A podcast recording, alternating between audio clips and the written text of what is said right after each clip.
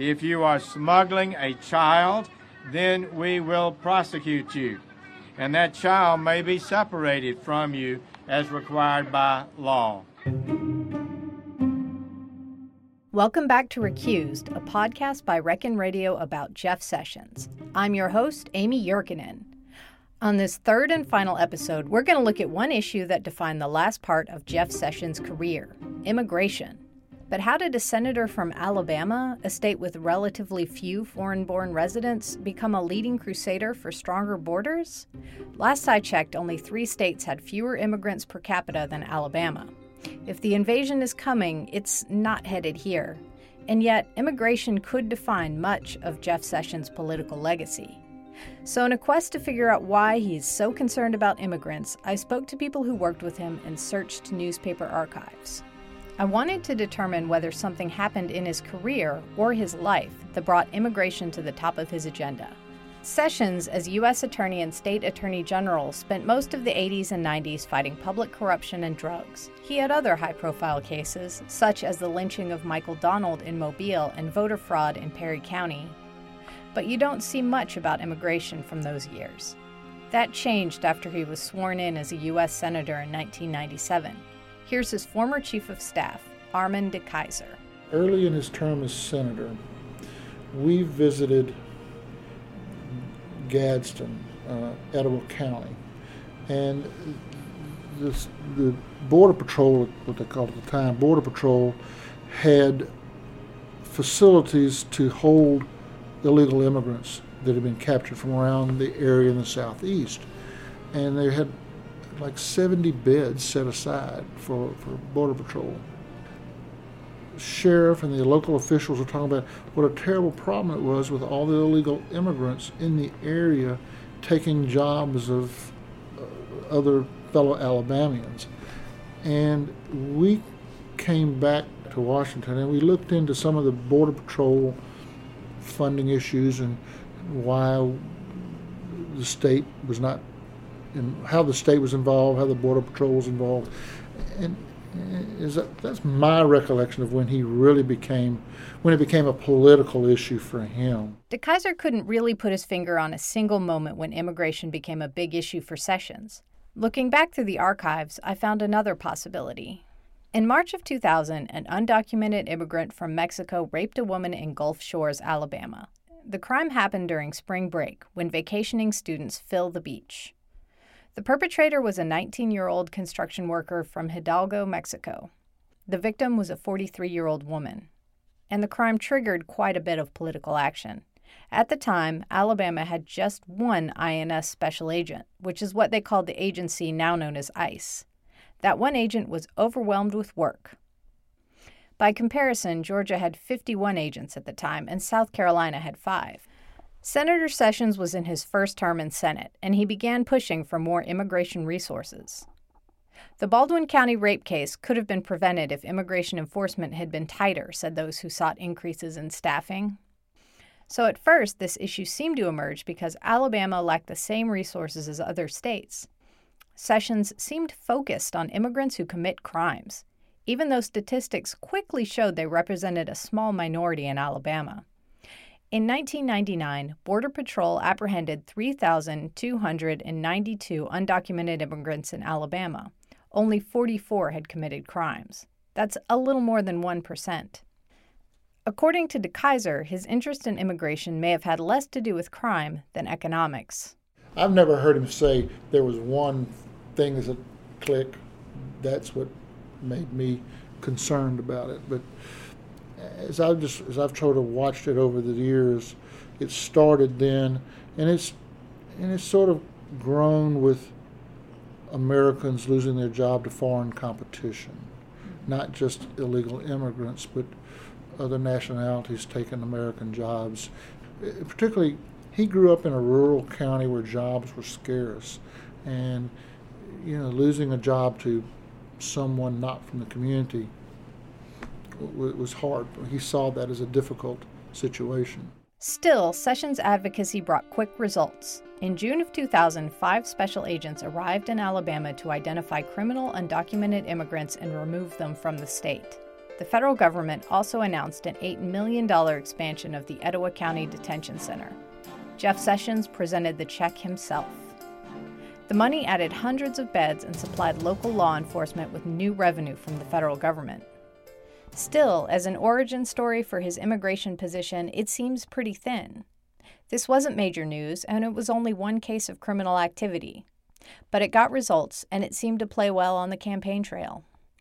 It was the beginning of a career thread that would eventually lead to family separation, one of the most controversial immigration policies in recent history. It also really is the first time that immigration appears prominently as an issue Sessions cares about. A little more than a year later, terrorists hijacked four planes on 9 11, prompting a federal overhaul of the immigration system. President George W. Bush and Congress created the Department of Homeland Security and changed the INS into ICE. This capped a decade of incredible change in the South. The region had not typically been a hotbed of immigration, but that started to change in the 1990s. Here's Isabel Rubio, founder and executive director of the Hispanic Interest Coalition of Alabama, or HICA. From basically starting in the early to mid 90s and a lot of that had to do with just the cost of living was low and the economy was strong and there was a lot of construction going on there were uh, there was a lot of building being done in the Atlanta area because of the Olympics. And so immigration literally said to the Mexican government we're turning a blind eye because you know Atlanta needed to get built for the Olympics. And so there was spillover in this area but the economy was strong in our country. And so immigrants came here. Primarily at that time it was men single men coming and leaving families behind. But after 2000, you know, as men settled, people would would come. But that wave of immigration of Latinos coming from sending countries, Mexico, um, let's just say Mexico, was the first time that they began to come directly to the southeastern United States before going somewhere like California, Texas, Chicago, New York, Florida, what have you. And so that was this whole big phenomenon. Um, and so it looked really different and really got on people's radars in a way that made people feel, I guess, like they were being overtaken. In North Alabama, towns like Russellville and Albertville saw huge influxes of immigrants from Mexico and Central America who came to work in chicken processing plants. They breathed new life into some of these towns, but they also changed them in ways that unsettled many old timers. That's when people in Alabama began to take notice. The number of foreign born residents in Alabama tripled between 1990 and 2000, according to the U.S. Census Bureau, although it was still less than 80,000 people. With this in the background, in the summer of 2001, President Bush suggested granting citizenship to millions of undocumented immigrants. Some Republicans supported the plan, but not Sessions. In 2002, when Sessions ran his first race for re election, immigration came up in several stump speeches. Sessions called immigration enforcement a joke. He said the federal government should streamline training to allow local law enforcement to enforce immigration laws. Cameron Smith worked in Sessions' office while he was a senator. He said his boss saw the issue through the prism of principle. When you had millions of people in the country without legal status, it created a situation where the solutions were much harder to come by. And so his perspective is seemed to be this is a very large problem. There are significant numbers of people here. They're competing with citizens in the United States um, for jobs, for a lot of things, and he saw it very clearly as we need to enforce the law. We need to treat people fairly, particularly those who decided to come through proper channels into the United States it was uh, pretty common for us to talk about the folks who were following the system went through a much more laborious process that did need to be reformed, but folks who did not and either overstayed a visa or came across the border um, were jumping in line. And again, it goes back to rule of law and sort of the fundamental fairness of the process. Sessions' position put him on the wrong side of big business and some establishment Republicans, but it played well in Alabama. I, I think one of the things that ended up was a clash between the, we'll call it the big business community and grassroots conservatives. The, I believe at the time uh, there was an ad by, I don't know whether it was the chamber or some businesses about just op- open borders. The idea of a lot of businesses have an interest in cheap, available labor. Um, that's reasonable in terms of economics, and people understand that. On the other hand, you had grassroots conservatives saying, "Wait, well, wait a minute. We've got a process here. You know, we want to be able to compete for those jobs, things like that. And if we're talking about a population that's coming in that's going to take lower wages and benefits and things like that, we, we don't like that. And so it ended up being what were affectionately called the masters of the universe versus your grassroots conservatives. And because McCain and others and the president wanted to advance that that objective, I think Sessions was the pushback. He was the foil there. I think given Alabama's more grassroots nature other than a major hub of lots of business, um, it, it's understandable why he would be engaging the fight where he did. When the amnesty plan fell flat, Congress and the president came up with the DREAM Act, a compromise that would grant citizenship to undocumented immigrants who came to the country as children and grew up in the U.S.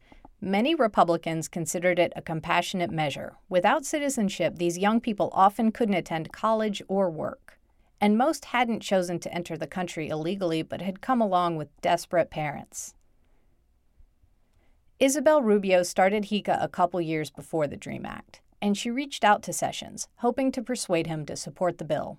Early on, when we were doing this work, when really I guess the DREAM Act sort of appeared uh, on the landscape, we sent a letter to him. This was probably in 2002, I would imagine, and um, asking for when that was up in the Senate to, you know, for his consideration and his support of that. And, and we got a letter back uh, saying that no, he would not be supporting that because it took benefits away from Alabama kids and, and other kids who needed those benefits so you know we we go back that far with him and I think that you know, unfortunately, it's it's unfortunate for Alabama and for the immigrant community in Alabama that he is sort of connected with us in that way. The DREAM Act failed, but efforts to reform the immigration system and grant amnesty to millions of undocumented immigrants persisted throughout the Bush presidency and into Obama's. Republican politicians spearheaded many of these efforts, including Bush and Republican Senator John McCain of Arizona. But not Sessions, who had positioned himself as a staunch opponent of immigration reform. Isabel Rubio said they stopped hoping they could change his mind. You know, when you do this kind of work, you have to think about where can you make impact because we have limited resources both in time and money and why waste any time or money on something that is on on in a place where we know that we won't have any return.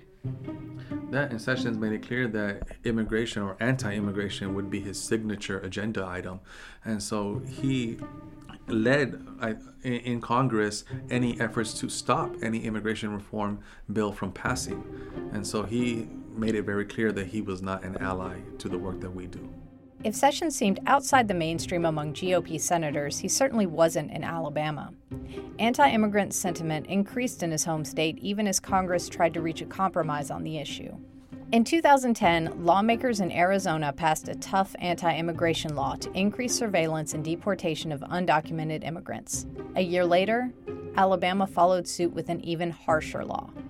That law, HB 56, required schools to ask about immigration status and blocked undocumented immigrants from most civil services.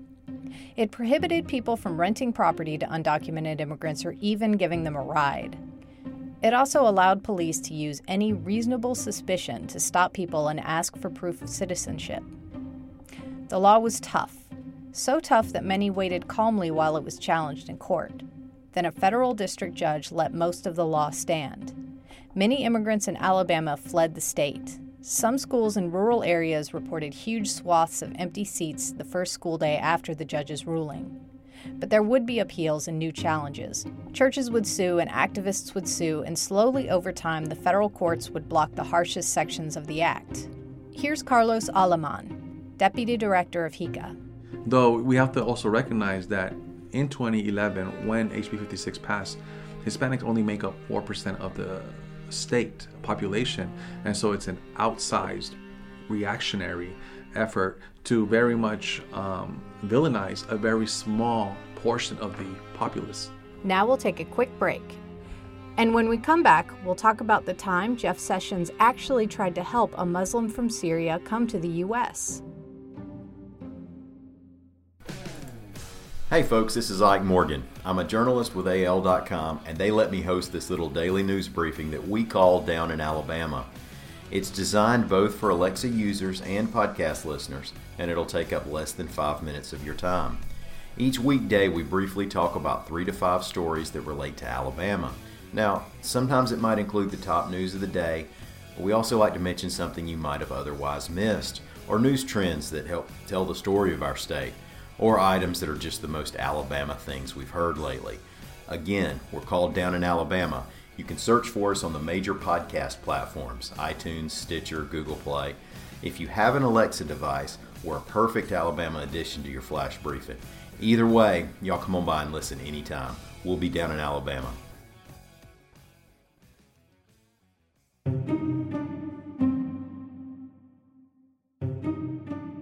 Welcome back, Reckon listeners.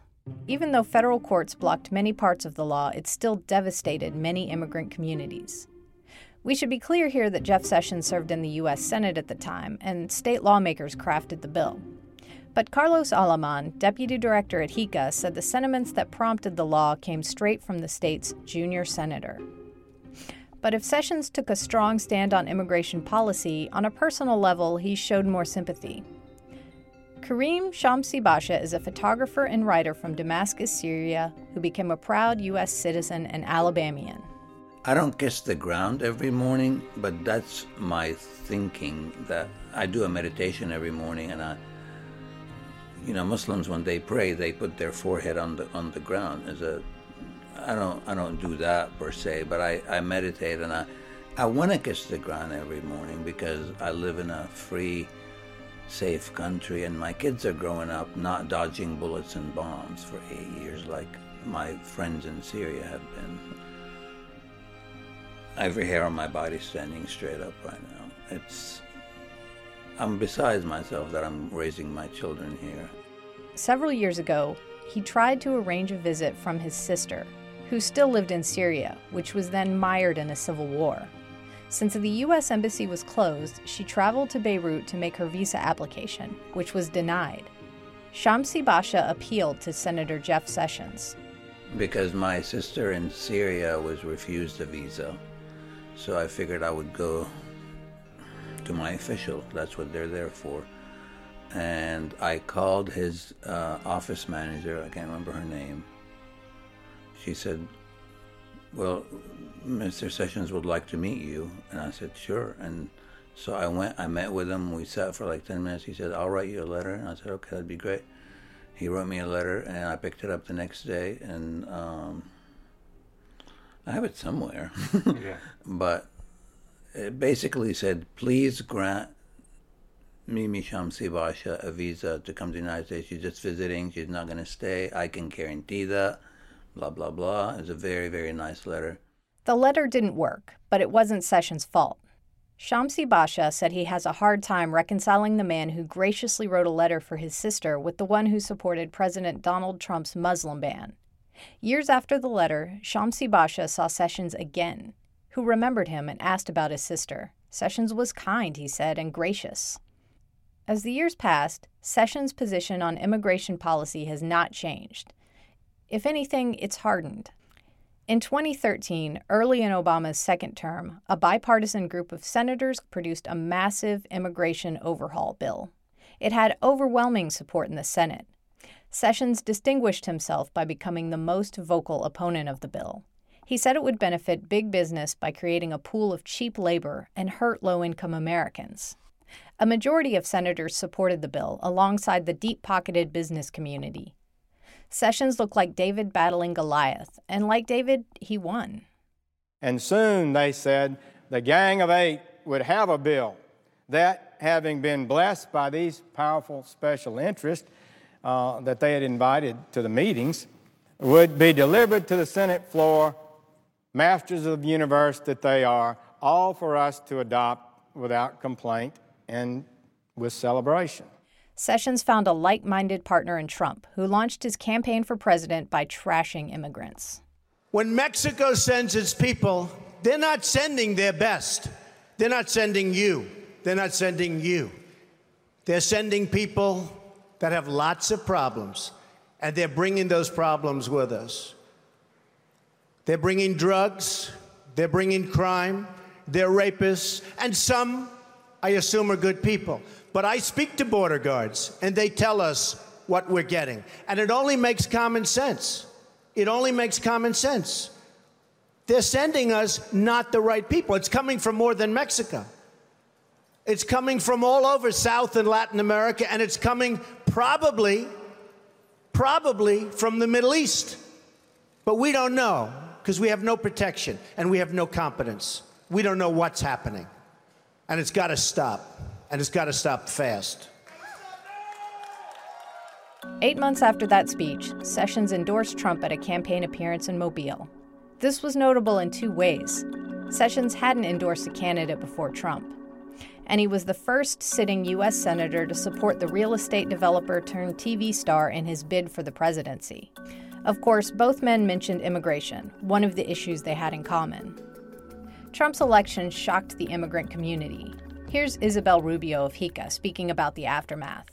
I was thinking of the moment of the election of election night and just how we had to deal with the aftermath of that here and just all of the fear and unknown among the staff. You know, we had to have an all staff meeting.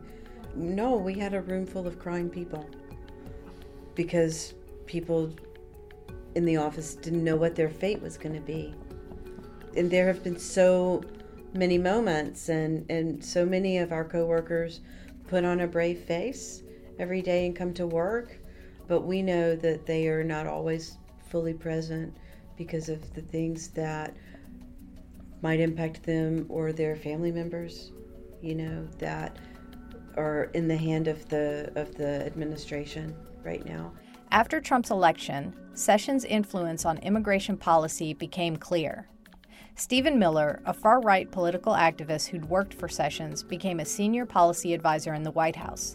Then Trump elevated Sessions to U.S. Attorney General. The administration quickly began making moves. Trump enacted the Muslim ban, which went through several changes before it was finally upheld by the U.S. Supreme Court in 2018. And then, earlier this year, federal officials began quietly separating parents and children at the border, a policy that provoked widespread outrage. Here's then Attorney General Jeff Sessions announcing the policy in San Diego. If you are smuggling a child, then we will prosecute you, and that child may be separated from you as required by law. According to Trump and Sessions, the policy was supposed to keep people from crossing the border. In less than a decade, the nation switched from a GOP president in favor of amnesty to a Republican administration dedicated to clamping down on immigration. To the folks who have opposed the policy, family separation stands on par with legal efforts to block Jews and Eastern Europeans from entering the country and alongside Japanese internment during World War II, which have been recognized as blights on American history. Here's HICA's Carlos Aleman. I think that Sessions, in many ways, accomplished what he set out to do in terms of immigration policy that historically we will look back look back at this as a dark chapter in American history in which we return to these kind of nativist sentiments. Ultimately, none of that really mattered to Trump after Sessions recused himself from the Russia investigation. The president skewered his attorney general until he finally asked him to resign after the midterms. When it comes to his legacy, it'll probably come down to immigration or recusal. Depending on how the Mueller investigation shakes out, Sessions could be remembered as a man who stood on his convictions and protected an investigation that took down his boss. But he could also be remembered as the man who helped separate thousands of parents and children who came to America in search of a better life. Many of those families have not been reunited. All of this presumes that his political life is over. Sessions, at 71, could bow out of politics, but he hasn't closed the door completely. He recently spoke in Montgomery, where he praised Trump and his policies and mostly stayed mum about his future. So, personally, I'm attempting to chill out a bit, and uh, you can be sure I don't follow the tweets as closely as I used to. Uh,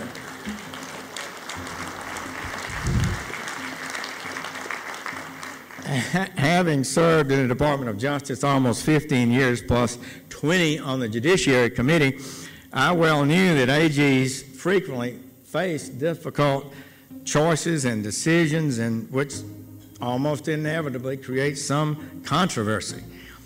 But this very public adventure, I gotta say, exceeded my expectations, I'll tell you.